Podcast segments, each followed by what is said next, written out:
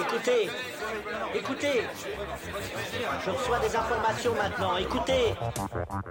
Le feuilleton va recommencer pour quelques épisodes, capitaine.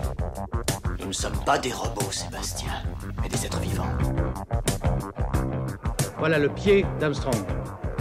Au centre et en bas de votre écran. Et il marche maintenant.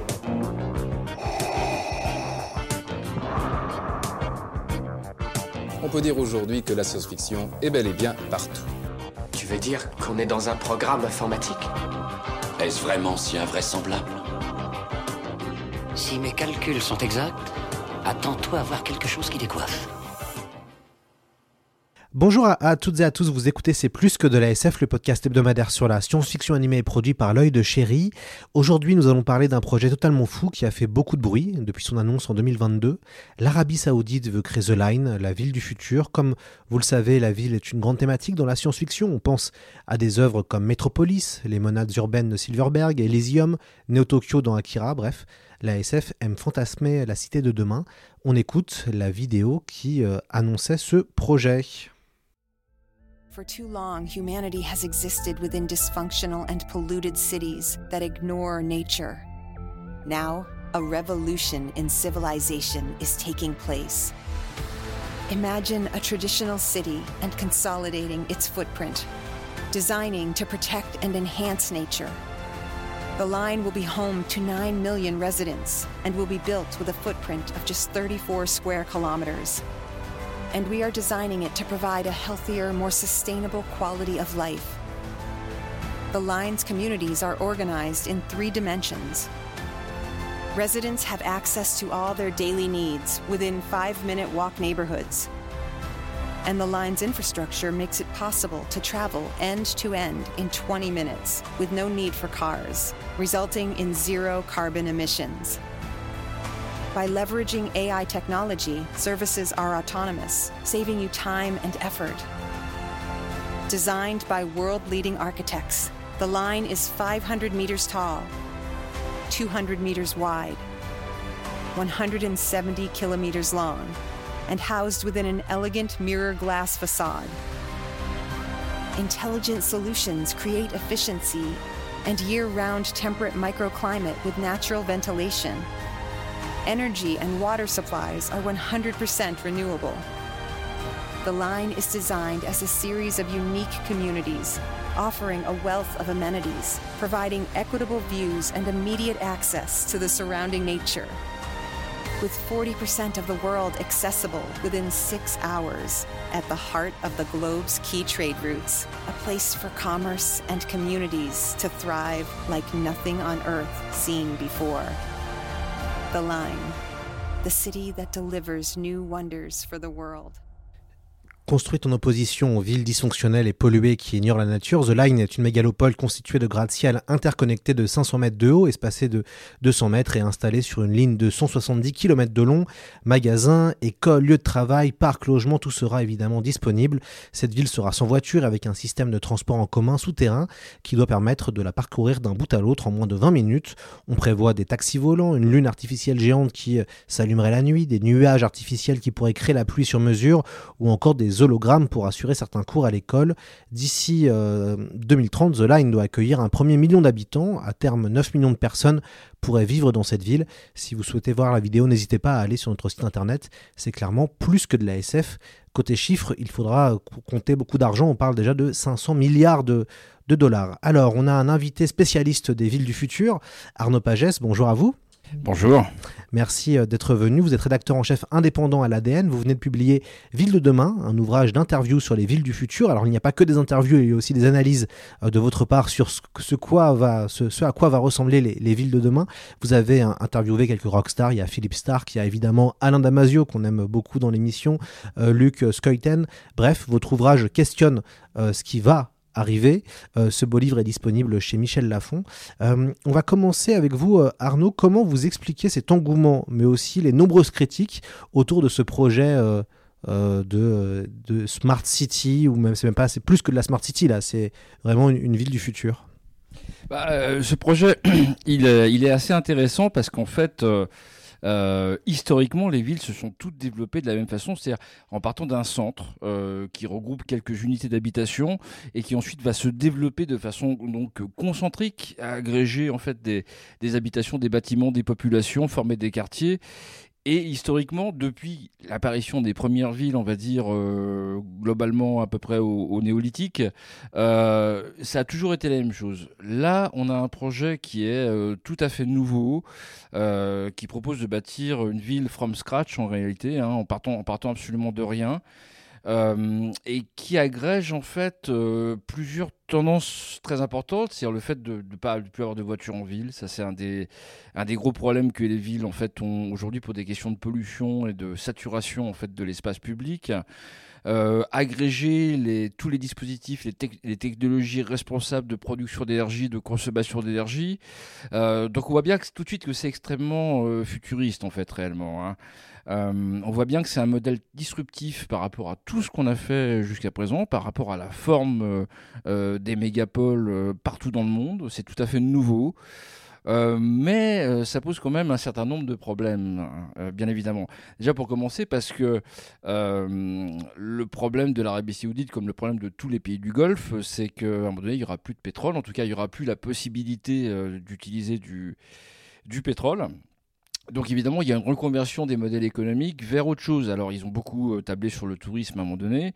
Euh, ils ont fait des îles artificielles, des trucs enfin, assez, assez pareil, assez futuriste. Et maintenant, ils ont ce projet The Line qui est clairement en fait euh, censé être une grosse machine à cash. Hein, ramener des habitants dans le désert, on va dire, et ramener surtout beaucoup de touristes pour voir comment ça se passe. Donc ça, évidemment, c'est la première critique qu'on peut formuler. C'est un coup un petit peu de, communication. On voit bien qu'il y, a une volonté de rentabilité derrière très importante. Euh, la deuxième critique, c'est que déjà, euh, forcément, comme c'est un projet from scratch, euh, il n'a pas du tout prouvé son, efficacité. Elle reste théorique. en pratique, est-ce que c'est une ville qui réellement va polluer moins que les autres Est-ce que les promesses du projet vont se réaliser? Là, pour l'instant, à date, personne n'en sait rien, vu que cette ville est actuellement faite en construction. Donc voilà, on peut pas, on peut pas c'est simplement des promesses. On ne peut pas tabler sur le fait que oui, en effet, ça sera zéro carbone et tout. Bon, ça c'est le deuxième point. Et puis le troisième point, ce qui est quand même un petit peu, moi je trouve assez dérangeant, c'est qu'il y a cette barre en fait qui apparaît d'un seul coup dans le désert. Euh, qui coupe, qui coupe en deux. En fait, c'est une sorte. Enfin, on sait, on sait pas si c'est une frontière ou si c'est euh, une ligne. En fait, moi, je trouve que ça ressemble beaucoup une frontière. Ça, c'est un petit peu, euh, c'est un petit peu dérangeant. Euh, au final, on vient encore une fois, comme on le fait depuis depuis le début, depuis qu'il y a des villes, on vient déranger des écosystèmes, on vient déranger des paysages, des espaces naturels. Donc bon, je, je, suis euh, assez sceptique maintenant sur l'idée de base en elle-même, le fait de créer une ville from scratch. oui, c'est pas une, en soi, c'est pas une mauvaise idée. Hein. Pas une mauvaise idée. Les critiques de greenwashing ont fusé dès la présentation du projet. Quel intérêt présente une ville euh, zéro carbone et sans voiture si sa construction constitue elle-même une, aberration écologique, Arnaud Pagès? Et oui, évidemment, ça c'est l'autre problème et vous faites euh, bien de le soulever, c'est que euh, construire cette ville ne sera pas sans polluer, sans polluer évidemment. Il va falloir utiliser des matériaux de construction, il va falloir utiliser du pétrole pour, pour faire venir ces matériaux de construction, pour les assembler en fait sur place. Euh, alors on peut supposer que la promesse, il une ville zéro carbone dans son fonctionnement, euh, mais évidemment pas dans son, sa construction, pas dans son élaboration. Donc là, oui, bien sûr, euh, on, est, on est sans doute sur du greenwashing. Voilà, mais c'est pas. Il y a, y a, des exemples comme ça de smart city, je veux dire, qui, existent déjà avec des villes qui n'ont pas forcément été créées de toutes pièces. Enfin, en tout cas, en partie sur des quartiers où tout est connecté et tout. Alors là, en Asie, il y a beaucoup de, y a beaucoup de projets de ce type. Euh, aujourd'hui, ça, ça, fonctionne, mais euh, ça donne des résultats concrets, hein, je veux dire, euh, réellement, parce qu'avec le numérique, on peut faire un certain nombre de choses, comme monitorer la pollution, comme comme essayer de faire baisser les émissions. voilà, il y, a des dispositifs qui existent, qui sont en place, qui fonctionnent. mais au final, on crée aussi de la pollution numérique en retour. donc, si on n'adresse pas cette question de pollution numérique en voulant traiter le, problème des émissions par le numérique, eh ben en fait, on ne résout qu'une partie de l'équation. Quelle a été votre réaction quand vous avez vu ce clip euh, qui est sorti il y a six mois à peu près? Bah, Moi, je, pensais vraiment qu'on était sur un film de SF tel que les Américains savent si bien en faire. Euh, j'ai été euh, tout de suite extrêmement dubitatif en fait, parce qu'il parce y, a, y a ce cette volonté de montrer comme ça, de, faire rêver, de dire voilà, on va vous transporter dans la ville de demain. c'est très bien emballé, très bien marketé, très bien montré. C'est presque une, une publicité plus qu'un film de présentation. Voilà, mais encore une fois, comme je vous dis, il faut, il faut attendre de voir si vraiment cette ville fonctionne. Et puis, il y, a, ce côté aberration écologique dans sa construction le fait que ça coupe euh, un espace naturel en fait en deux. Euh, moi, j'ai tout de suite été assez dubitatif. Maintenant, l'idée de faire une ville from the scratch, évidemment, c'est, euh, ça reste intéressant. Ça se fait encore d'arriver à créer une ville sans, sans rien? Bah, en fait, pas trop, parce qu'en fait, le, véritable enjeu, il n'est pas vraiment de créer de nouvelles villes. Hein. Des villes, on en a plein, euh, elles sont de plus en plus grosses, en fait, réellement.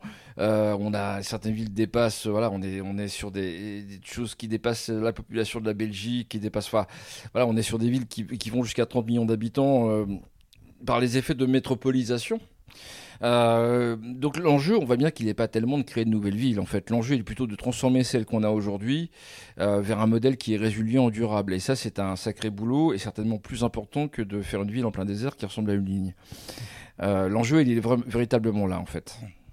Je vais citer mes confrères de, West France qui ont interviewé l'économiste Jean Huygens. Je le cite qui va venir s'installer dans une espèce de HLM de luxe sans aucune distinction sociale. Des immeubles de 500 mètres de, 500 mètres de haut, c'est très coûteux à faire fonctionner rappelle cet économiste. Il suffit de regarder la tour Burj Khalifa à Dubaï qui culmine à 828 mètres, devenue en 2008 la plus haute structure jamais construite. Le poids des câbles des ascenseurs euh, seul représente un vrai problème. Il pèse des milliers de tonnes. Quand on réfléchit sur le fond de ce projet, on se rend compte que c'est monstrueux sur le plan intellectuel. On va mettre 9 millions d'habitants dans un seul immeuble. Aucun pays communiste n'a osé ça. Pensez-vous que ce soit possible, Arnaud Pagès? De quoi De le faire D'arriver à le faire, Ça, ils, arriveront certainement à le faire. Bah, toi, est-ce que c'est une bonne chose? C'est en fait une autre question. Euh, il a raison, hein, Jean James, de dire tout ça. Euh, la seule, la seule chose à la limite qui pourrait être pertinente, c'est voir si dans un seul ensemble, toutes les technologies qu'on a, qu'on a mises au point pour faire baisser les émissions, pour euh, aller vers plus de, de, neutralité, fonctionnent. Voilà, c'est presque le seul intérêt de ce projet, c'est presque un laboratoire, on va dire, avec une bonne partie de tout ce qu'il ne faut pas faire en réalité. Quoi. Donc oui, il y a un côté, il y a un côté bar d'HLM de luxe, euh, hyper technologique. Il a raison de le souligner. Euh, est-ce qu'il y aura des gens pour venir vivre là-bas? Euh, Je suis certain qu'il y aura des touristes qui viendront. Parce qu'il y a quand même cette dimension-là, hein, ça va être truffé d'hôtels, je crois que c'est prévu hein, réellement. maintenant, des gens qui vivront sur la durée, là c'est peut-être un peu plus compliqué en effet. Oui. C'est assez intéressant. Il y a un vrai fantasme sur la ville du futur et sur des espèces d'îlots euh, dorés. Je pensais à une bande dessinée qui s'appelle Golden City, qui imagine qu'en fait tous les riches de la planète décident de vivre sur un seul endroit pendant que le, reste de l'humanité euh, croule sous euh, le réchauffement climatique et les problèmes climatiques. Est-ce que vous, dans votre travail, vous voyez qu'il y a ce genre de projet? On peut peut-être même dire que Dubaï, finalement, ça peut un peu faire écho à ça, puisque c'est devenu, on va dire, le paradis pour des influenceurs, plus pour des raisons fiscales, je crois. Oui, oui, bah, disons que la, ville, la ville est une thématique très présente euh, dans la SF. Il y a, y a euh, un grand fantasme parce que c'est un objet quand même qui est, euh, qui est assez, assez fabuleux quand on réfléchit bien. Il un objet qui agrège quand même des millions et des millions de personnes, qui agrège les technologies, qui agrège la culture. Bon, et forcément, c'est aussi un objet qui nous questionne énormément sur notre modèle de civilisation, sur la la pollution, sur le carbone, sur, euh, sur euh, toute l'inhumanité en fait qu'on peut mettre dans des, dans des projets. Euh, je pense que l'avenir des villes, il est certainement pas à Dubaï, il est certainement pas dans The Line. Je pense que l'avenir des villes, il est dans un, dans, enfin, comment dans un chemin qui, qui, qui fera la jonction entre la technologie et la nature.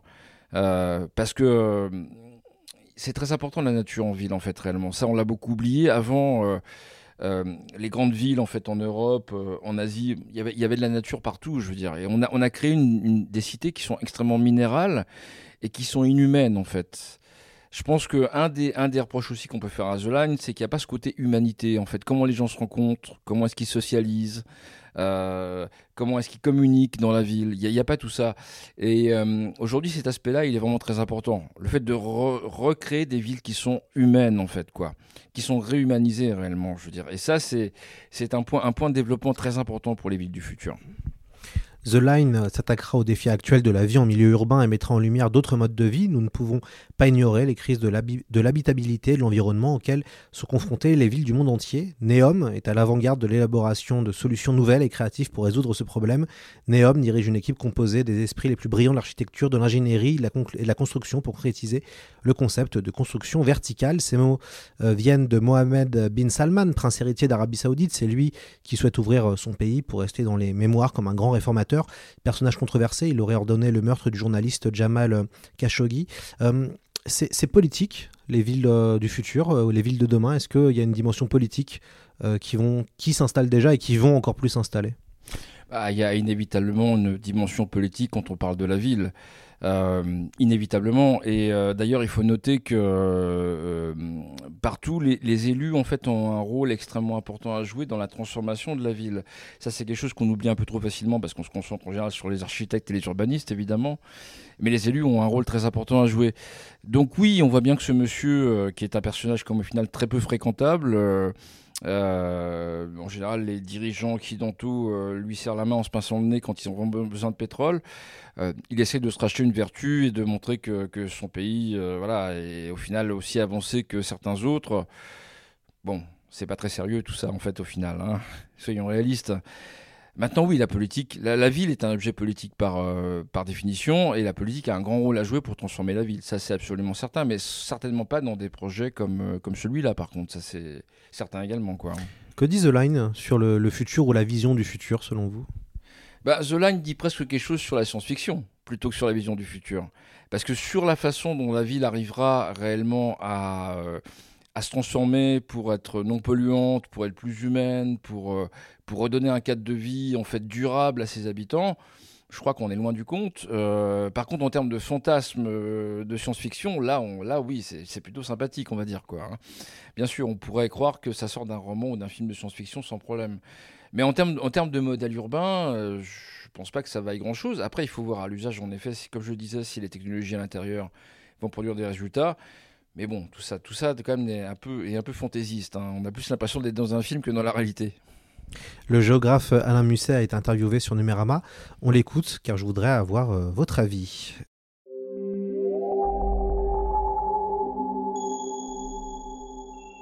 Ça va être ce qu'on appelle la ville intelligente. Parce que pour que tout ça fonctionne, il faut plus que des êtres humains il faut des intelligences artificielles. Sauf que le paradis technologique a un certain nombre de problèmes. Que se passe-t-il si ça se dérègle? Qui peut vivre là? C'est le flicage absolu et permanent. C'est ça qu'on nous annonce, c'est ça qu'on nous présente. Je ne suis pas certain que ce soit réellement le paradis terrestre.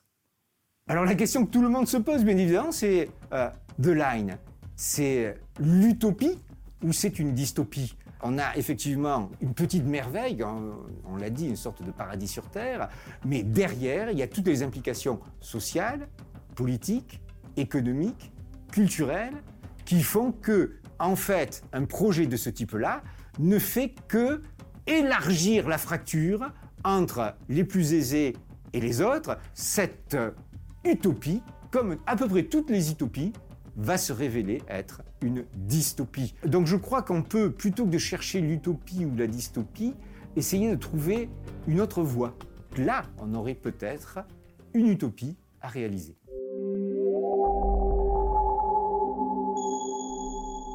C'était euh, le euh, géographe Alain Musset qui a écrit plusieurs ouvrages hein, sur la, la ville et la science-fiction aux éditions du, euh, du Bélial. Un petit mot sur ce que vous avez entendu sur cette confrontation utopie versus dystopie? Oui, bah ça c'est en fait comment dire la, segmentation classique qu'on fait, c'est-à-dire qu'on dit est-ce que c'est une utopie, est-ce que c'est une dystopie, mais je pense pas que le débat soit là en réalité. Le débat il est pas là, il est dans quelque chose de beaucoup plus pratique, ancré dans la vie réelle, et dans le fait de savoir si on, on, veut maintenir ce modèle de ville tel qu'on l'a conçu depuis le 19e siècle, c'est très industriel, très minéral, ou si on veut changer ce modèle. C'est ça la question, c'est pas le fait d'aller dans, dans quelque chose qui serait soit de l'ordre de l'utopie ou soit de l'ordre de la dystopie. C'est le fait de transformer la ville à partir des éléments qu'on a sous la main. Euh, voilà, c'est ça le véritable enjeu. Et c'est un enjeu énorme, parce que je rappelle que les villes euh, produisent quand même l'essentiel du CO2 euh, qui est dégagé dans l'atmosphère, 70%, consomment la, majorité des ressources énergiques, les deux tiers. donc c'est vraiment des, vortex de, les vortex, enfin des puits du réchauffement climatique fondamentalement.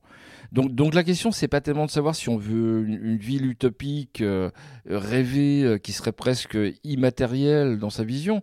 L'idée c'est de transformer ce qu'on a aujourd'hui sous la main, les éléments qu'on a sous la main, pour en faire un endroit qui reste vivable et qui est durable. Voilà, c'est ça, c'est l'enjeu fondamental. Alors justement, est-ce que c'est possible, euh, Arnaud Pagès, de faire cette euh, transition? Vous en parlez beaucoup dans votre, euh, dans votre livre, justement. Qu'est-ce qu'il faudrait faire? Alors cette transition, elle existe en fait. ce qui s'est passé, alors bien sûr le sujet de la ville polluante, embouteillée, inhumaine, il date pas évidemment, il est plus ancien. Depuis les années 70, hein, on en parle. Voilà. les années 60, depuis en fait finalement j'ai l'impression qu'il y a une prise de conscience avec le club de Rome, euh, qui à ce moment-là où il y a une alerte où ils disent bah Évidemment. on va pas continuer comme ça. Évidemment, cette question de la ville, elle est aussi venue avec toutes les questions de, du réchauffement qui commençaient à apparaître. Euh, voilà, il y a eu le premier rapport du GIEC dans le début des années 90, et ensuite il s'est passé un événement. Il y a eu la crise économique de, de 2008 euh, qui a questionné en fait la résilience des grandes villes. Euh, donc là, il y a une série de, de, mégapoles qui se, qui se sont réunis dans une sorte de club un petit peu voilà, pour élaborer des modèles. Il y avait Paris notamment, il y avait New York, il y avait Londres, mais pas que. Et puis il y a eu la COP euh, en 2015 où là, ça, il y a eu vraiment un déclencheur très important. Euh, et eh ben pour transformer la ville, c'est extrêmement simple. Il faut changer le modèle actuel, tout simplement. C'est-à-dire que là où il y a du minéral, il faut mettre du végétal. Il faut, ramener la nature en ville. C'est ce qui se passe dans la plupart des grandes mégapoles aujourd'hui. Euh, les espaces dédiés à la nature ne cessent d'augmenter. On plante de plus en plus d'arbres. On végétalise euh, les façades. On développe l'agriculture urbaine. Et il faut euh, faire une utilisation intelligente du numérique, c'est-à-dire pas pour en mettre plein la vue euh, aux gens, aux touristes ou aux habitants euh, qui, seraient sur place, mais il faut avoir une conception du numérique qui soit utile. Et le numérique peut être tout à fait utile à la ville, comme je le disais, en régulant en fait la pollution pour faire baisser en fait les, émissions de, CO2. Voilà, l'enjeu il est là. Donc c'est quand même au final des défis qui sont assez basiques hein, réellement. Alors, bien sûr, il y a d'autres enjeux. Il faut réinventer la démocratie locale. Il faut, euh, euh, créer vraiment un, environnement où les gens peuvent se rencontrer et se parler. Euh, voilà, mais en gros, c'est pas non plus impossible à faire. Et, les, les, grandes mégapoles du monde sont en transition vers, vers un nouveau modèle réellement, quoi, vers un modèle plus résilient, plus végétalisé et plus humain et plus durable. C'est ce que vous appelez la ville nature, je crois, dans votre Exactement, tout à fait. Oui, Parce qu'on a tendance, bien sûr, à beaucoup euh, focus sur le, sur le numérique, quoi. Mais, mais le véritable enjeu, c'est aussi de faire revenir la nature en ville euh, et, de, et, de, réhumaniser, revégétaliser les, les villes. Est-ce que, euh, ce qui est intéressant, et c'est ce que dit aussi The Line, c'est que c'est peut-être plus facile de tout reconstruire dans le meilleur des cas, plutôt que de tout, entre guillemets, reconstruire et réinventer quelque chose de déjà là. Peut-être il y a aussi ce fantasme de se dire euh, on passe à autre chose, allez, on va créer une nouvelle cité et elle sera géniale, plutôt que bah, on va prendre ce qu'on a déjà et essayer de changer des choses. Ah oui, mais ça, c'est pas possible à faire parce qu'il y a quand même, je rappelle quand même des chiffres, il y a quand même 3,5 milliards de personnes qui vivent en ville euh, aujourd'hui dans le monde. Euh, donc on peut pas recréer des villes à partir de rien partout. Enfin, ça serait de toute façon tellement, tellement, tellement de pollution. c'est impossible. Non, il faut il faut transformer ce qu'on a sous la main, je le répète. Euh, et après, si des projets comme The Lime permettent en fait de, de, trouver une innovation, de trouver une idée à laquelle euh, on n'avait pas pensé, très bien. Je veux dire, c'est une sorte de laboratoire, hein, vraiment. Euh, mais en tout cas, dans l'enjeu, c'est vraiment de transformer ce qu'on a sous la main. Et il y a beaucoup de travail à faire. Vous évoquez aussi dans votre ouvrage les villes nourricières. Oui. Euh, pouvez un peu nous parler de ce concept-là, que je pense que les auditeurs savent pas forcément qu'est-ce que c'est. Oui, oui, bah alors c'est très simple. Le réchauffement climatique, tout le monde pense que le désagrément va se limiter à des températures plus élevées l'été et on va davantage, davantage souffrir de la chaleur euh, plus longtemps, de façon plus précoce et tout. Mais le problème, c'est que c'est pas ça le réchauffement climatique. Ça, c'est rien du tout.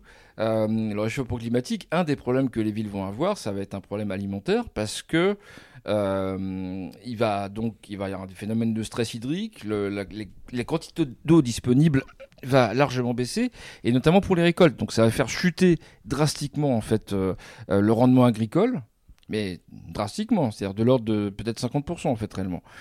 donc ce qui veut dire que les villes dépendant à 80% des campagnes pour leur alimentation, des campagnes qui sont soit en France, soit ailleurs dans le monde, je veux dire, hein, euh, vont, vont commencer à avoir des problèmes de sécurité alimentaire réellement. Voilà, et ça c'est quand même beaucoup plus embêtant que d'avoir un tout petit peu plus chaud l'été.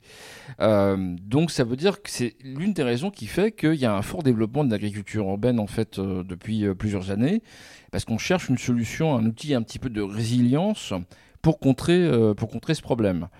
donc ça se développe énormément, hein, je veux dire de plus en plus, c'est accompagné par les municipalités. Donc ça veut dire que les villes deviennent nourricières. Mais enfin, voilà, dans une certaine limite, parce qu'il y a des questions de superficie, évidemment, de, culture. Euh, voilà, en gros, les experts estiment qu'on pourrait nourrir à, peu près 20% des, citadins, euh, ce qui, euh, pour une ville comme Paris, par exemple, Paris intramuros, fait quand même déjà plus de 300 000 personnes. Hein. Mais, mais oui, oui, c'est un des outils qu'on a pour contrer ce problème de sécurité alimentaire qu'on va avoir très prochainement, en fait, dans les années qui viennent. Hein. Du coup, peut-être les petites villes se débrouilleront mieux que les grandes villes à ce, à bah, là les, petites villes sont moins coupées de la campagne que les, que les grandes villes, évidemment. Euh, mais rien n'empêche aussi de développer euh, l'agriculture urbaine dans les petites villes. Mais oui, il y, y a, un échange, un flux beaucoup plus euh, simple avec la campagne à côté, évidemment. Est-ce que, euh, euh, après avoir fait votre livre Ville de demain, alors c'est dommage que vous ayez. Le livre est sorti juste, juste un peu après l'annonce de The Line, donc peut-être ça aurait été intéressant de l'intégrer à l'intérieur, ça aurait dit des choses. Euh, est-ce que vous êtes optimiste sur. vous avez fait beaucoup d'interviews, vous avez analysé les différents enjeux qu'on va avoir dans le futur. Est-ce que vous, vous êtes optimiste en tant que spécialiste? Bah, moi, je pense que le, problème fondamental qu'on a, de toute façon, c'est un problème de réchauffement climatique, évidemment. Euh, je pense que évidemment on s'y est pris beaucoup trop tard, euh, ça c'est absolument certain. Surtout qu'on est rentré aujourd'hui dans un phénomène de boucle de rétroaction euh, qui font que le réchauffement climatique s'auto-alimente réellement. Donc de toute façon, voilà, on est, on est, sait, on sait qu'il y a un mur devant nous et on sait qu'on va, va, qu'on va rentrer dedans. Voilà faire simple. Hein. Voilà, euh, quoi qu'on fasse là, on pourra limite un tout petit peu freiner la vitesse de la voiture, mais le mur, euh, on va rentrer dedans. Là où je suis quand même relativement optimiste, c'est que je vois la multitude de projets en fait qui, qui se développent. Et ce que je vois, c'est une prise de conscience beaucoup plus importante et au niveau de la ville, euh, les citadins eux-mêmes sont extrêmement impliqués aujourd'hui. Euh, les élus, euh, il y a une vraie prise de conscience au niveau des élus. Et après, toutes les entreprises, les architectes, les urbanistes aussi travaillent dans cette direction-là. Ce qui veut dire qu'il y a un mouvement en fait réellement. Et à partir du moment où il y a un mouvement, eh ben, il y a des choses qui vont se passer. Et la transformation des villes, elle est aujourd'hui active réellement. les villes se transforment. Donc ça veut dire qu'on a pris conscience et qu'on s'est mis en mouvement. C'est plutôt plutôt rassurant, on va dire.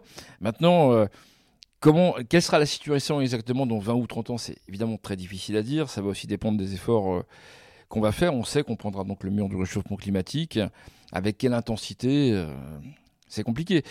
Entre-temps, les technologies peuvent également beaucoup euh, progresser hein, pour aller vers plus de sobriété. les pratiques peuvent changer. beaucoup de choses peuvent se passer. Disons que je suis à la fois optimiste et à la fois un peu pessimiste parce que je sais que le choc va être dur mais par contre, je vois que le mouvement est en marche. Oui, ça veut dire que la façon dont on consomme, la façon dont on vit, même actuellement dans, des, dans, nos villes, risque de pas mal changer d'ici 20 ou 30 ans selon vous? Ah bah elle va radicalement changer. Enfin radicalement changer. Je veux dire à partir du moment où le, problème qu'on aura, ça sera pas d'acheter euh, une paire de, chaussures euh, dans le magasin Nike du coin, euh, mais ce sera réellement d'avoir à manger et à boire. Je pense que oui, ça, ça redéfinit pas mal de choses ça redéfinit pas mal de choses. Et d'où l'importance de faire des villes qui sont résilientes, en fait, réellement. Voilà. Et pas juste durables, mais aussi résilientes, quoi. Capables, capable, en fait, de résister à ces chocs-là. Vous parlez pas mal des, villes occidentales, j'ai l'impression, dans mm. votre ouvrage. Euh, quid euh, des pays, euh, entre guillemets C'est un, un mouvement qui est, qui est vraiment global, hein, réellement. Je, parle pas mal des villes sud-américaines qui ont beaucoup avancé sur, le, sur le solaire. Évidemment, les, en, Asie, il y a beaucoup de, de progrès qui sont faits également. Il y a, y a, beaucoup de villes africaines qui se transforment également, je veux dire, euh, voilà. Mais ce qu'on peut vraiment espérer, je pense, c'est qu'on ait euh, une solidarité beaucoup plus grande encore en termes d'échange des pratiques, d'échange des solutions, euh, d'entraide dans la transformation de la ville entre, entre toutes ces, grandes, ces grandes cités. Il euh, y, a beaucoup d'argent. Hein. Je, rappelle toujours un, simple fait euh, qui est assez peu connu, je crois. Mais par exemple, Paris, euh, le PIB de Paris, c'est 700 milliards d'euros. Voilà, juste Paris. Hein. Donc c'est 33% du PIB de la France, 700 milliards d'euros, ce qui veut dire que c'est plus que certains pays réellement. Donc pour transformer les grandes villes, il y a de l'argent, il faut faire les bons choix et il faut oublier personne en chemin. Il faut que ce soit un, mouvement qui devienne encore plus mondial et encore plus global. Euh, comment s'est fait le choix de vos intervenants pour euh, votre, votre ouvrage? Vous avez quelques rockstars, hein, je l'ai dit au début, euh, Philippe Stark, Alain Damasio, il y en a aussi évidemment d'autres. Comment s'est fait ce, choix? C'était important pour vous d'avoir en effet des noms un peu tête d'affiche qui, peut-être pour le grand public, c'est une porte d'entrée. Comment ça s'est décidé?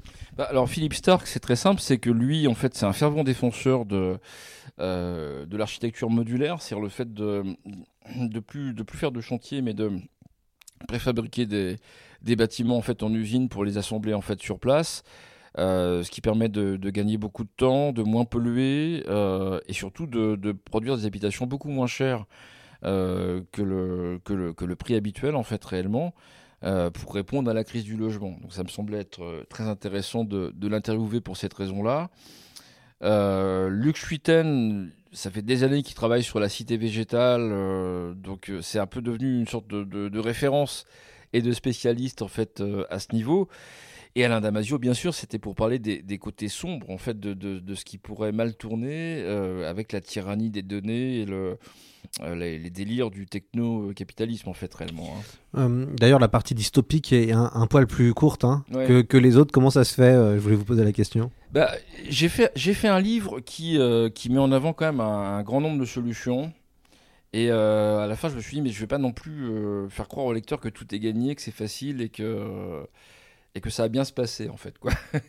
Donc j'ai voulu tempérer un petit peu ça en mettant une partie euh, dystopique où je dis mais attention il y a quand même un, nombre de problèmes euh, qui sont dangereux en fait de, choses qui sont qui, peuvent mal tourner, mal se passer. Et j'ai voulu en fait voilà contrebalancer ça en disant voilà toutes ces évolutions dans le bon sens elles sont positives mais il y a aussi des dangers qui nous guettent donc gardons l'œil gardons l'œil là-dessus en fait réellement. Hein pour être un peu, pour être bref, les quelques dangers qui nous guettent, c'est quoi pour vous? Bah, le premier, mais ça vous en parliez en fait tout à l'heure, c'est le problème des données en fait, euh, parce qu'il y a une multiplication extrêmement en fait importante. Ça, on, on se rend pas compte au quotidien, mais euh, du nombre de données, de data en fait qui sont en circulation et euh, globalement, hein, pas uniquement en ville, mais aussi en ville. Et bah, le rêve un petit peu de la smart city, c'est quand même de donner plus de place à ces données pour pour gouverner, pour euh, organiser, orchestrer la ville.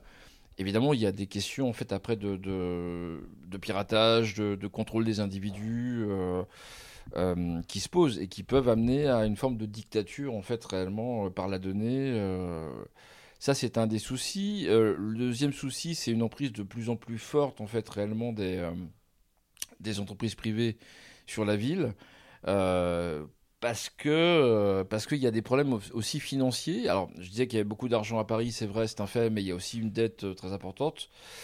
Et euh, il y a des risques, il y a des villes qui tombent en faillite. Hein. Je cite l'exemple des trois aux États-Unis, qui avait été une des faillites absolument marquante, catastrophique en fait pour les, pour les habitants, pour les entreprises sur place. Et là, le réflexe naturel, c'est souvent de se dire on va se tourner vers l'entreprise, on va, on va vendre des ponts, on va vendre des quartiers depuis quelques années, on, assiste à un phénomène de naming en fait. Hein. Euh, le palais municipal de Paris-Bercy a été racheté en fait, par exemple. Les stades, pas mal de stades sont rachetés. Les ligues de football, enfin bref, on peut. En oui, ça marche aussi, pas forcément pour des objets qui sont dans la ville, mais euh, voilà. Donc voilà, c'est un petit peu, c'est un petit paquet. Et Daniel Damasio, lui, il a tiré le fil très loin en disant voilà, demain Paris est en faillite, on, revend Paris à la découpe euh, hein, aux grandes entreprises. Le Louvre devient le Louvre LVMH. Enfin voilà, bon. Donc oui, après, il y a ces scénarios-là aussi qui, euh, rentrent en ligne de compte et qui euh, décrivent un futur beaucoup plus sombre. Hein, voilà. Et puis le troisième, c'est si on n'arrive pas euh, à rendre la ville résiliente et sobre et durable, là, bien sûr, vivre en ville va devenir extrêmement compliqué.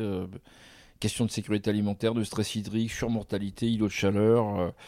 voilà, ça va devenir véritablement un enfer, quoi. Oui, justement, euh, pour revenir à, Jean Huygens, euh, sur ce, sur ce article sur The Line, euh, il analyse notamment ce qui s'est passé à Brasilia, euh, où dit l'argument de Niemeyer était de dire que sa ville, euh, vue d'avion, ressemblait à un oiseau, certes, mais au sol, les avenues font 400 mètres de large, il y a un cagnard pas possible, donc vous ne pouvez pas circuler à pied. Le côté cagnard pas possible, on ne peut pas circuler à pied, euh, avec les dômes de chaleur qui commencent à arriver, on a vu l'été dernier, que ce soit au Canada ou même en Inde et au Bangladesh, Pakistan et compagnie, on voit que ça va devenir aussi compliqué d'aller juste de sortir de chez soi. Ah oui, oui, bien sûr, bien sûr, évidemment que ça va devenir plus compliqué, sauf si on transforme la ville, encore une fois, euh, il y a, pour ça il y, a différents, y a différents moyens. La végétalisation est un très, très bon moyen, en fait, hein, pour, euh, pour euh, arriver à atténuer un petit peu ces effets-là. Mettre des arbres en ville, ça crée de la chaleur, ça crée de l'ombre, ça rafraîchit. Voilà, c'est quelque chose qu'il faut développer et pas juste aller dans une vision purement technologique de la ville. Euh, comme le fait The Line en fait hein, réellement. Justement, avec la question des, du numérique, vous pouvez un peu revenir aussi sur euh, ce que le numérique peut concrètement apporter Mm. aux villes. Vous avez abordé tout à l'heure la question de la pollution. On va pouvoir quantifier la pollution et peut-être avoir un impact euh, dessus. Mais il y a aussi autre chose, et vous le dites très bien dans votre ouvrage sur la, la question numérique. Oui, oui, absolument. Bah, disons que, que ça fait un petit bout de temps que des, des entreprises de, un petit peu à la pointe de ces questions travaillent sur ce sujet. Euh, ce que le numérique permet de faire, euh, déjà, c'est de réguler la consommation énergétique. Ça, c'est quand même un point extrêmement important. Donc, en quelque sorte, d'automatiser, on va dire, la, consommation énergétique euh, pour que euh, l'éclairage, par exemple, le chauffage, ne se déclenche que quand c'est réellement nécessaire. Alors, ça vaut pour les bâtiments. Il y a des systèmes aujourd'hui qui permettent de, de voir quand, quand la personne de la pièce, ben, la lumière s'éteint, tout simplement. Ça Mhm. peut paraître bête, hein, mais c'est énormément, énormément d'é- d'électricité qui est dépensée comme ça pour rien. Ça vaut pour le chauffage, ça permet de calibrer exactement le chauffage euh, en fonction de la température extérieure et pas d'avoir d'excès de calories en fait qui sont dépensées. Euh, ça vaut aussi pour, le, pour la voie publique avec le smart lighting, donc l'éclairage intelligent. Pareil, quand il n'y a personne de la rue, ben, euh, il y a peut-être qu'un lampadaire sur deux qui est allumé, ou un sur trois. Et puis quand euh, il y a des gens, ben, tous les lampadaires sont allumés. Ça, c'est des choses qui font que tout ça mis, à- mis bout à bout, ça économise énormément d'électricité euh, euh, au bout du compte. Quoi, voilà. Vous avez dit d'ailleurs dans un de vos récents articles chez l'ADN que c'est peut-être les maires qui allaient être les plus efficaces pour euh, faire évoluer les choses. Oui, oui, bah, comme, comme je le disais, comme je le disais euh, tout à l'heure, les maires, se- enfin certains maires en tout cas, se sont réellement emparés de la question. Euh, je parlais de ce club de- des villes résilientes là, euh, suite à la crise des subprimes en 2008. Et puis euh, aujourd'hui, les maires, les maires sont, la plupart des maires, parce que ça dépend. Il y en a certains qui, qui sont, qui semblent ne pas être concernés par le problème. Mais en tout cas, il y a beaucoup de maires qui sont extrêmement actifs, oui, pour pour faire pour faire évoluer les choses. Ça, c'est absolument certain. Donc ils sont en première ligne. Et c'est sûr qu'ils ont un pouvoir sur la ville qui est important. Ils peuvent prendre des décisions. voilà, c'est quand même pas négligeable. Est-ce que vous voyez euh, ce qu'on a commencé à voir avec post-télétravail, euh, des gens euh, qui vont quitter les grandes villes pour aller vers les plus petites, ou peut-être ce sera plus simple de vivre, mais concrètement, je veux dire, si vous, vous abordez les questions de problèmes d'eau ou même les problèmes de rationnement, est-ce que ce sera pas plus simple de partir des grandes villes pour aller vivre dans des endroits plus petits? Bah, alors, on avait beaucoup prophétisé l'exode urbain après la crise du Covid, comme quoi beaucoup de gens quitteraient les villes. Ça ne s'est pas produit. Bon. Euh, ce à quoi on assiste, c'est à des phénomènes de birésidence, c'est-à-dire des gens qui vivent, euh, par exemple, une semaine à la campagne, euh, dans leur maison de campagne, et qui reviennent vivre une semaine en ville. Évidemment, le télétravail ouvre des perspectives. hein, ça permet de travailler depuis n'importe où, en fait, même réellement dans le monde. hein. on pourrait, si on réfléchit bien, on pourrait très bien travailler depuis Rio de Janeiro ou depuis Tokyo. Je pense que, euh, pour plein de raisons, les gens restent attachés à la ville. Euh, je suis pas sûr qu'il y aura un exode massif des populations urbaines demain. Il y aura peut-être un, petit nivellement avec des gens qui décideront vraiment de partir pour aller vivre à la campagne. Mais je pense que ça dépendra beaucoup de la façon aussi dont les villes vont se transformer et s'ils deviennent réellement invivables. Oui, on peut supposer qu'il y a beaucoup de gens qui partiront dans des, dans des villes moyennes, plus agréables, plus résilientes, où euh, ça sera plus, plus simple de trouver à manger. L'imaginaire, on en a parlé avec The Line, mais même en début d'émission avec les différentes villes que j'ai citées, imaginaire, l'imaginaire des villes est encore extrêmement présente. Comment vous analysez ça, ce- cette espèce de fantasme de la, de la ville euh, comparé à, entre guillemets, la campagne Euh, Il y a un côté où euh, l'imaginaire citadin reste extrêmement fort dans l'inconscient collectif Bah d'ailleurs. oui, parce qu'évidemment, quand on parle de Paris, quand on parle de, de Rome, quand on parle de Tokyo, euh, de New York, euh, de Londres, de Berlin, je veux dire, c'est, c'est... il y a à la fois euh, toute une dimension historique euh, très importante. C'est, des, objets qui sont là depuis très longtemps, je veux dire, hein, euh, au final. Si on parle de la Révolution française, on parle de Paris. Euh, si on parle de, l'Empire romain, on parle de Rome. Je veux dire, il y a ça, il y a cette imprégnation dans le temps, et il y a aussi le fait que c'est des objets quand même assez, assez extraordinaires quand on réfléchit bien. Je veux dire, le fait, le fait d'avoir dans un même ensemble euh, 10 millions de personnes qui vivent, qui, euh, qui travaillent, qui, euh, le fait d'avoir euh, des bâtiments historiques, d'avoir des, centres de recherche, de l'innovation, des intellectuels, c'est quand même quelque chose d'incroyable quand on réfléchit bien, je veux dire. D'avoir réussi à passer de d'ensembles urbains qui ra- rassemblaient quelques dizaines de milliers de personnes à des ensembles urbains où, il y a 10 millions, 20 millions de personnes. C'est quand même assez incroyable. Donc oui, la, la ville fait encore rêver pour, pour toutes ces raisons-là. Et puis les grandes transformations sociétales, les, euh, les grands changements de société se font en ville, quoi. Voilà. Le, terme Smart Cities était assez, à la, mode dans les années 2010. Il y a eu un livre d'ailleurs hyper intéressant de Frédéric Martel euh, qui s'appelle Smart. Euh, on a l'impression que le, mot a un peu été oublié ou un peu galvaudé. Qu'est-ce qui s'est passé avec ce terme-là oui, on a l'impression que les gens se bouchent un petit peu le nez en le prononçant, osent, osent pas le dire. Bah, ce qui s'est passé, c'est que tout le monde s'est rendu compte à un moment donné de l'énorme arnaque des GAFAM avec le, le pillage des données. euh, euh, vraiment à très très grande échelle. Euh, Il y a eu euh, le scandale Cambridge Analytica. Donc il y a une société qui a, enfin une société qui avec des algorithmes et les réseaux sociaux ont réussi à cibler différentes personnes qui étaient plus ou moins ouverts sur tel type de discours, pro-Trump ou anti-Brexit ou pro-Brexit pardon. Et donc il y a eu un véritable scandale puisqu'en fait on a bien compris et euh, d'ailleurs ça permet de faire un lien avec le documentaire sur Johnny Depp et Amber Heard qui est sorti récemment dans la fabrique du mensonge qu'il était possible de manipuler l'opinion en ciblant les bonnes personnes et les bons influenceurs. Oui, de manipuler l'opinion ou de vendre plein de produits. Voilà, c'est- un peu les deux, les deux choses. Euh, et, ça, du coup, ça a instauré une méfiance euh, vis-à-vis des GAFAM. Et comme souvent, c'est ces mêmes GAFAM qui sont à l'origine des projets de Smart City, on peut penser à Google, euh, par exemple, évidemment, ou à Microsoft, bah, ça a instauré évidemment une méfiance. Ça a instauré une méfiance par rapport à son entreprise et par rapport aux données, en fait, en général. Évidemment, étant donné que la Smart City est censée carburer à la donnée, ça n'a pas arrangé les choses, quoi. hein. Mais c'est pas pour ça qu'on ne peut pas digitaliser la ville euh, dans la, dans la bonne direction, on va dire. quoi. C'est quoi les, un peu les nouvelles tendances? Euh, On a parlé de Smart Cities, c'était une tendance il y, a, il y a 10 ans, plus de 10 ans maintenant. C'est quoi un peu les nouvelles tendances que vous voyez, vous? Alors, bah, il y, a- il y en a plusieurs, euh, je veux dire, réellement. Euh, comme je disais, cette, ce numérique utile pour tendre vers la sobriété et vers la neutralité, ça, c'est quelque chose qui se développe de plus en plus. Euh, aussi, le fait de lutter contre euh, les inégalités territoriales, le déséquilibre territorial, le fait que des parties entières des villes euh, sont beaucoup moins bien desservies en services et en transport. Donc une ville beaucoup plus égalitaire en fait dans ce qu'elle a à offrir aux habitants pour que les gens aient pas à se déplacer pendant une demi-heure juste pour aller faire leurs courses voilà comme comme c'est encore souvent le cas pas dans Paris intramuros mais si on prend la banlieue parisienne il y a beaucoup de de- d'endroits qui sont un petit peu désertifiés en fait réellement qui manquent de services de commerce euh, d'équipement donc ça c'est ce rééquipement de la ville cette euh, ce, tamisage pour que tout le monde ait euh, accès un petit peu au même service c'est quelque chose que on voit se développer dans la plupart des villes Évidemment, la végétalisation, le développement de l'agriculture urbaine toujours plus. Et puis un autre enjeu qui est devant nous, c'est ce que Philippe Biwix appelle la ville stationnaire, c'est-à-dire le fait de, de limiter l'étalement urbain. Parce qu'évidemment, plus euh, la ville s'étend, plus elle grignote la campagne, les écosystèmes, les cultures. Euh, donc ça, c'est presque le prochain enjeu, faire une ville euh, qui ne bougera plus, qui ne s'étendra plus en fait au-delà de, son périmètre actuel en fait réellement. On voit qu'il est difficile de circuler dans les villes. J'ai la chance avec le podcast de pouvoir beaucoup voyager, que ce soit à Paris, à Lyon, Bordeaux, bref, dans les euh, grandes villes, entre guillemets, voire même Marseille, c'est compliqué de se déplacer. Il y a des travaux partout. Alors il y a aussi les JO, il y a fait plein, de- plein d'excuses aussi hein, pour, euh, pour, pour expliquer ça.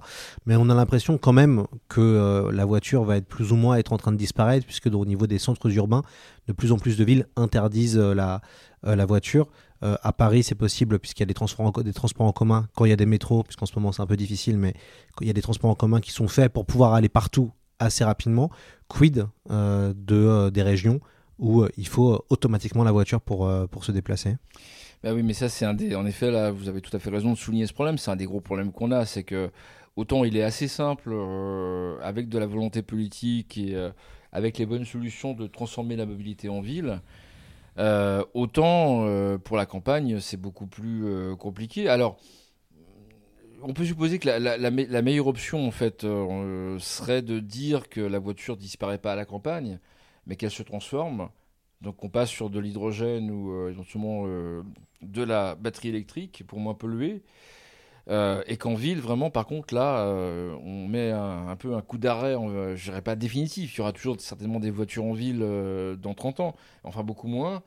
Euh, et par contre, on développe une offre de transport beaucoup plus, euh, on va dire, cohérente, euh, avec des transports publics gratuits, par exemple, avec la multimodalité, le fait de pouvoir facilement passer d'un mode de transport à un autre. On sort du métro, on peut tout de suite trouver en fait un vélo, par exemple, ou une, trottinette, ou je sais pas, une petite voiture électrique. Bon, oui, pour la campagne, ça semble être, très compliqué quand les gens doivent parcourir 25 km le matin pour aller travailler, 25 km le soir pour rentrer chez eux et qu'il n'y a pas de qu'il y a un train toutes les heures et qu'il n'y a pas de navette. Bon, évidemment, c'est oui, on peut supposer que la voiture va être plus présente demain dans les campagnes qu'en ville, ça c'est certain. Puis il y a une question aussi en lien avec les richesses. On sait bien que dans les grandes villes, ça devient compliqué. Euh, et euh, juste un tout simple, le moment où les, euh, où les, gens souvent de Paris sont allés se déplacer dans les régions grâce au RER, enfin grâce au, au nouveau train qui permet d'aller très vite, que ce soit à Bordeaux ou à Rennes, on a vu le, coût des centres-villes exploser, ce qui fait qu'en fait on crée aussi une certaine fracture sociale entre les gens qui habitaient là et puis, euh, et puis bah, les nouveaux arrivants qui ont peut-être plus d'argent parce que ça coûte beaucoup moins cher d'aller vivre dans ces villes-là. Et il va aussi devoir se poser la question de, euh, jusqu'à, en tout cas à Paris, où ça monte de plus en plus, où le prix du mètre carré est de plus en plus important, comment on fait pour vivre, euh, même si on n'a pas forcément les moyens? Ah oui, mais ça, c'est un problème global et pas seulement dans les villes, parce que le, prix, l'augmentation du prix de l'immobilier, il est, constaté euh, absolument partout, euh, même, même dans les campagnes. hein. Alors bien sûr, dans les campagnes, ça reste abordable, évidemment, bien sûr. Mais oui, là, il faudrait, par rapport, on va dire, au, pouvoir d'achat, euh, mais en France, mais c'est valable dans, quasiment tous les autres pays, il y a, y a une sorte de surenchère sur, sur l'immobilier et sur l'habitat complètement délirante. Alors bien, sûr, on atteint l'acmé à Paris ou euh, à Londres ou à Hong Kong où, où là, euh, un simple appartement devient un bien de luxe. hein. je veux dire, quand, quand, euh, quand on voit des appartements de, de 100 mètres carrés dépasser le, le million d'euros, je veux dire, on peut se dire qu'il y a un vrai problème de société. Je veux dire, on n'est pas juste... Là, il y a un vrai souci. Donc oui, il faudrait certainement trouver une solution. Maintenant, quelle est la solution? Ça, je ne sais pas. La solution qui est envisagée, c'est de rééquilibrer, en fait, comme je disais, les territoires pour, euh, pour que, bah, euh, euh, tous ces territoires moins attractifs, désertifiés, retrouvent un peu du galon et, les prix montent là-bas. Est-ce que ça fera descendre les prix qui sont déjà très forts dans les zones à forte attraction? C'est un peu toute la question, mais en tout cas, c'est un problème auquel il faut réfléchir, et pas seulement pour les villes, mais pour l'ensemble euh, de la société, je veux dire. Est-ce que vous imaginez dans le futur que des initiatives comme The Line, euh, qui existent déjà dans des villes, donc des îlots, on va dire, euh, pour euh, riches personnes, alors il y a ça en Amérique latine, hein, on a des espèces de zones même, euh, qui ne, ou des quartiers qui n'appartiennent qu'à certaines classes sociales, on voit que des villes comme The Line apparaissent et qu'il y a une espèce de fantasme qu'on voit aussi dans la science-fiction, comme Elysium ou comme Golden City, d'avoir euh, un espace où euh, de nombreuses personnes qui ont les- auront les moyens décideront d'aller vivre là pour rester entre elles. Bah, ça veut dire qu'on aura échoué. Voilà, si ça se produit réellement, ça veut dire qu'on aura échoué, qu'on n'aura pas su euh, adapter la société en fait au réchauffement climatique, qu'on n'aura pas su euh, trouver un modèle de fonctionnement résilient. Et là, il y aura vraiment du souci à se faire, je pense, hein, réellement. Donc, si on va vers cette fracture où les, les ultra riches pensent que ils vont se protéger de, de tout ce qui va se passer en fait en s'isolant entre eux et en laissant les pauvres se démerder. Bon, là, c'est fini. hein. Je pense que les carottes sont cuites. Quoi. Je pense qu'on peut, euh, on peut arrêter la, bobine et, voilà, et mourir tranquillement. Donc, euh, non, non, espérons, espérons quand même qu'on n'arrivera pas à ce genre de délire et que voilà, on réussira à, faire une évolution vers un modèle plus durable de façon euh, collective, consciente et en le faisant bien. Ce sera le, le mot de la fin. Un grand merci Arnaud Pagès d'être venu sur le podcast. Alors, Merci à vous, Lloyd. je recommande évidemment Ville de demain, un très beau livre chez Michel Lafon, euh, qui permet, euh, qui est un livre en plus qui a la chance d'être plutôt optimiste et qui propose des solutions. Euh, c'est vrai qu'on est souvent très fort pour montrer ce qui ne va pas et pour faire des constats. Il est beaucoup plus difficile de- d'apporter des solutions et, et du coup, Ville de demain a, a la grand- le grand intérêt d'en proposer avec de nombreux, de nombreux intervenants et des gens qui sont assez peu connus du grand public. Et ça aussi, c'est intéressant que vous ayez aussi choisi des gens.